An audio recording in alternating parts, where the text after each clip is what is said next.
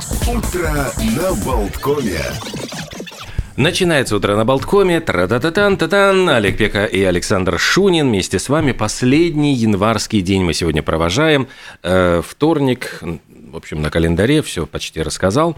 Пора переходить А, К водным процедурам, процедурам, да. да. А, конечно же, последнее утро января, оно красит нежным светом, вроде как обещается солнечный день, приятно пройтись по А. городу. Птички щебечут. Тут Что, я с не вами щебечут? немножечко не соглашен. Не то чтобы нет, Неприятно? вот щебечут, но а, из-за Тебе того, что неприятно ходить по нашему Да, городу? да, неприятно, потому что можно подшкальзнуться и э, свалиться, потому что э, ночью подморозило, и вот как раз вот вся эта роскошь с этими э, мраморными плитами напротив э, Национального художественного музея, просто это каток, вот э, натуральный каток. И что интересно, м, я когда э, шел вот сегодня сначала по улице Сколос, потом значит, перешел по, по традиции, на, чтобы сравнить с м, на Кришна Валдемара до Элизабетес вот все сухенько, а затем вот как будто такая, значит, Элизабетес э, пол- полоса, там выпал снежочек такой вот. Я не знаю почему. То есть вот про-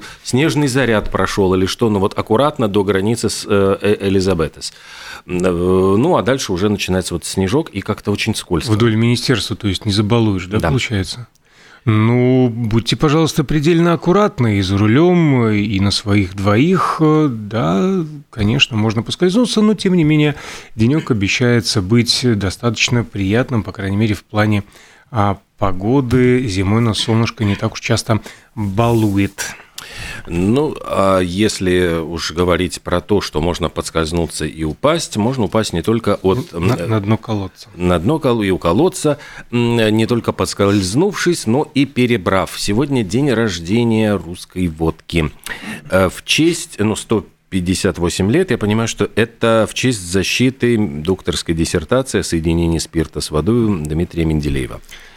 Да, почему-то считается, что великий русский ученый Менделеев причастен к изобретению водки. Некоторым, Это не некотор- некоторым считают, что она пришла ему во сне. Да, это совершенно не так. Он действительно в свое время исследовал соединение этилового спирта с водой, но его интересовали именно физические свойства изучаемого объекта, удельный вес, контракции. Водка ему не снилась, да и, по словам современников, а в рот он ее тоже не брал. А что касается русской водки, она существовала в России не всегда. А, Среди иностранцев, опять же, бытует мнение, что Россия – это родина водки. Это привычный, популярный а, миф. Первые упоминания об этом напитке как раз-таки в России датируются примерно 1533 годом, а в современном виде, то есть крепостью 40 градусов, водка официально появилась только в 1886 году. Ну, то есть там устав о питейных сборах закрепил вот эту норму 40 градусов. И что любопытно, а пока весь мир считает водку русским национальным алкоголем, а, Польша считает э, своим, и с 1977 года пытается оспорить этот э, факт, э, который, кстати, признан в международном суде, и на всякий случай, вот французы молодцы, и нашим, и вашим. У них существует два названия водки. Есть водка, через букву В, а это для обозначения русского напитка, и через W, водка, для обозначения польской. У меня есть все-таки вот есть данные о том, что первую вот первые такие алкогольные напитки производили в Хлынове, ныне город, э, значит, э, Вятка, э, в XIV веке. И полученный вот этот дистиллят именовали хлебным вином, потому что спирт делали на основе ржи, и в народе говорили не пить водку, а курить водку. Пойдем покурим. Винокуренный завод. Отсюда вот он и, и называется. Ну, а вообще-то делали раньше ее достаточно слабой, там примерно 15 градусов, в глиняном сосуде, корчаг такой, куда складывали забродившие ягоды и фрукты, заливали кипятком, закрывали крышечкой, отправляли в печку, и вот эти конденсаты стекали в поддон, и, собственно говоря, это потом пойло и выпивали. Ну, по большому счету, самогон. А вообще же есть исторические сведения, что первый известный прототип водки был создан персидским ученым, химиком и врачом, что характерно, Ар-Арази еще в X веке, а сам термин «водка» официально закреплен в указе Елизаветы I от 8 июня 1785 года. До этого напиток назывался совершенно верно хлебное вино, полугар, самогон и тому подобное. Сегодня еще день... А я еще а, не, да, не да, закончил. Хорошо, Извините, давайте. так Я вот- ты так сделал такую паузу прям. Да, пе- пе- передавая, слово. Ну, давайте еще по 50, так сказать. А вот это знаменитое выражение по пропили ведрами, а, А, тоже, ну, естественно, из России, когда она была империей, водку продавали в кабаках только ведрами. Ведро вмещало в себя 12 литров крепкого напитка. Ну и, соответственно, там вот на бутылке Смирнова до сих пор пишут там одна такая-то э, ведра. А в 100 граммах водки содержится 235 калорий. Это для много или мало? Для сравнения, в мясе 250. Весьма калорийный напиток. А самые-самые-самые, да, вот э, водки, самая крепкая произ- производится в Шотландии. Крепость э, составляет 88,8 градусов, и особой популярностью напиток пользуется Китае. у китайцев. Может быть, они его не пьют, но покупают, потому что цифра 8 для них одно из счастливых чисел, а здесь вот прям такой 88 и 8. ну, да. А, есть еще такой э, забавный факт. Э, На заводе немецкой компании G-Spirits как-то была выпущена особая партия водки, которая побывала на обнаженных бюстах моделей Playboy. Как они производили водку, лили по груди красоток, собирали обратно, бутилировали. Бе. На каждой имелся свой номер и автограф соответствующей модели. Водка, а, опять же, Знаешь, это мне напоминает объявление в турецком отеле. Воду, которую вы пьете, лично пропустил через себя. А, Значит, э, ну, директор, ну, имеется в виду, попробовал, но как бы выражение лично пропустил. Ну, хотя бы пом- пом- в ней уже мылся там директор отеля, так что это опробовано. А забавный факт. Водка портится, между прочим. И срок ее хранения 12 месяцев, особенно если уже откупорили бутылочку, то вот имейте в виду. А самая тяжелая из существующих медалей 8 килограммов весом вручалась, ну, была введена Петром Первым в 1714 году за пьянство. Награждали ею э, за ночь в полицейском участке, крепили так, э, что снять было невозможно, а носить приходилось неделю. Кстати, не помыться тебе, не побриться. Ну и я не знаю. А, кстати, откуда вот этот вот в голливудских фильмах-то знаменитый ам, тост «За здоровье», «За здоровье». Во времена Ивана Грозного водкой назывались различные лекарственные снадобья и настойки и принимали исключительно в лечебных целях. Собственно, от- отсюда пошло вот это «ну, давай за здоровье».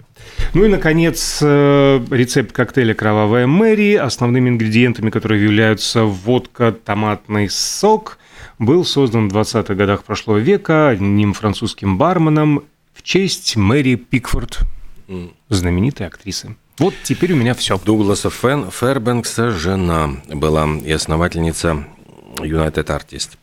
Ну что, давайте отпразднуем День ювелира. У нас еще есть несколько минут до перерыва. И если говорить про историю ювелирного дела, самые древние бусики, какие нашли, ну, то есть говорят, что, в принципе, человек с самого начала, вот как стал, ощутил себя человеком, хотел себя все, вся- всячески украшать, да, можно сказать, и э, э, обезьяны тоже, в принципе, этому не чужды. И самые древние на Земле украшения – это бусы из панцирей улиток Нассаурис, которые обна- обнаружены в Израиле в пещерах горы Кармель. Возраст их 100 тысяч лет. То есть, собственно говоря, наши предки вот с того времени, как взяли палку в руки и пошли э, по, по ювелирной части. Самые древние ювелиры, принято считать, вот, жили в Древней Греции, поскольку именно там были придуманы вот станок для художественной резьбы по камню, появились вот первые геммы, камеи с выпуклым изображением, э, для чего использовали изумруды, топазы, драгоценные камни. А еще, э, в общем-то, для того, чтобы стать ювелиром, э, для того, чтобы тебе доверили работать с ценными материалами, очень тщательно тщательно отбирают людей. Говорят, что вот как, э, наверное, в разведку или там куда-нибудь в спецслужбы, эм, и ювелиров также обязательно проверяют э, у нарколога, у психиатра на устойчивость, потому что работа ювелира отличается особенной скрупулезностью, и выдержать ее могут только уравновешенные, усидчивые и, главное, не волнующиеся люди. Что не, не психануть, там все равно ничего не получается. Угу. И зарубил какой-нибудь там бриллиант небесной красоты. Ну вот для этого еще интересный факт, э, что раньше э, использовались всевозможные ювелирные украшения, э, как сейчас вот статус в Фейсбуке, например. Условно говоря, вот как знакомились наши предки. Вот в актив... статус в активном поиске – это были сережки. А, на, на Руси было принято, что девушка на выдане носила очень минималистичные, простые серьги без лишнего декора. Замужняя барышня, напротив, украшала себя изделиями со сложным орнаментом. Сразу видно за версту. Вот дама на выданье, к этой не подойди, муж набьет морду. То есть э, сразу э, понятно, кто, кто есть кто. Еще есть очень интересные специальные украшения живые – я как раз хотел. А, давай, ну этим. расскажи, да, вот расскажи про этого. А, ну да, есть живые украшения, брошки, которые перемещаются, в том числе в течение дня по телу, а, например, например, в Мексике по старинной юкатанской традиции ловят мексиканского жука Мэй Кейч, кстати, смешно называется, Кейч, да, поймали вот покрывают его по золотой живого, а, декорируют драгоценными камнями и крепят на тоненькую цепочку. И такая, с позволения сказать, брошь в течение дня неспешно перемещается по вашей одежде. Переживать э, за э, животное не стоит, жуки очень медлительные, неприхотливые. на цепочке она была, чтобы на да, какого-нибудь другого не переползла. Это... Не сбежал, чтобы угу. и чтобы его не как-то не раздавить. Ну, а менее брезгливые используют в качестве живого украшения мадагаскарских тараканов. У меня а... жили шипящие, ну, правда, мы их не использовали как украшение, но шипящие, мадагаскарские, они еще шипели. Фу. Давайте лучше я расскажу про э, забавную ювелирную дуэль, которая состоялась в конце да, 19 века. Куртизанок. Да, между двумя знаменитыми куртизанками. Э, постоянно хвастались они тем, как много украшений им дарят восторженные воздыхатели Леанды Пужи и Каролина Отеро, э, так как звали.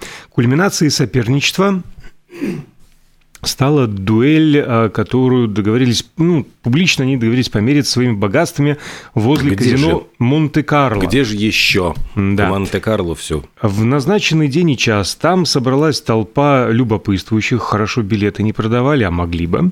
И первой, так сказать, на ринге предстала Каролина в роскошной коллекции украшений с изумрудами, которые ей подарил берлинский банкир. Следом появилась Лиан – а, на удивление публики соперница вышла в самом простом платье. В левом углу ринга, в красных трусах. Да, а, в муслиновом платье, украшенное живой розой, всего лишь. Но позади неспешно шла ее служанка в черном уже платье, сверху донизу усыпанном бриллиантами, изумрудами, сапфирами, рубинами, другими драгоценностями. Более того, Лиан впоследствии закрепила победу, отбив у Каролины того самого берлинского банкира, который подарил ей изумруды.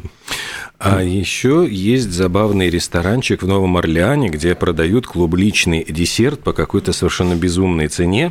Якобы утверждают, что это угощение стоит 10 миллионов долларов, потому что десерт состоит из трех э, частей. Это, значит, э, такая чаша с клубникой, фирменный коктейль и коробочка с кольцом э, с 10-кратным бриллиантом.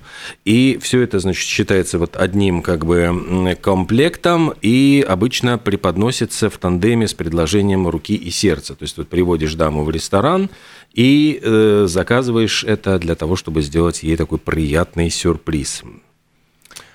Приятный сюрприз. У нас 8 часов 30 минут. Рекламная пауза. Скоро снова будем с вами.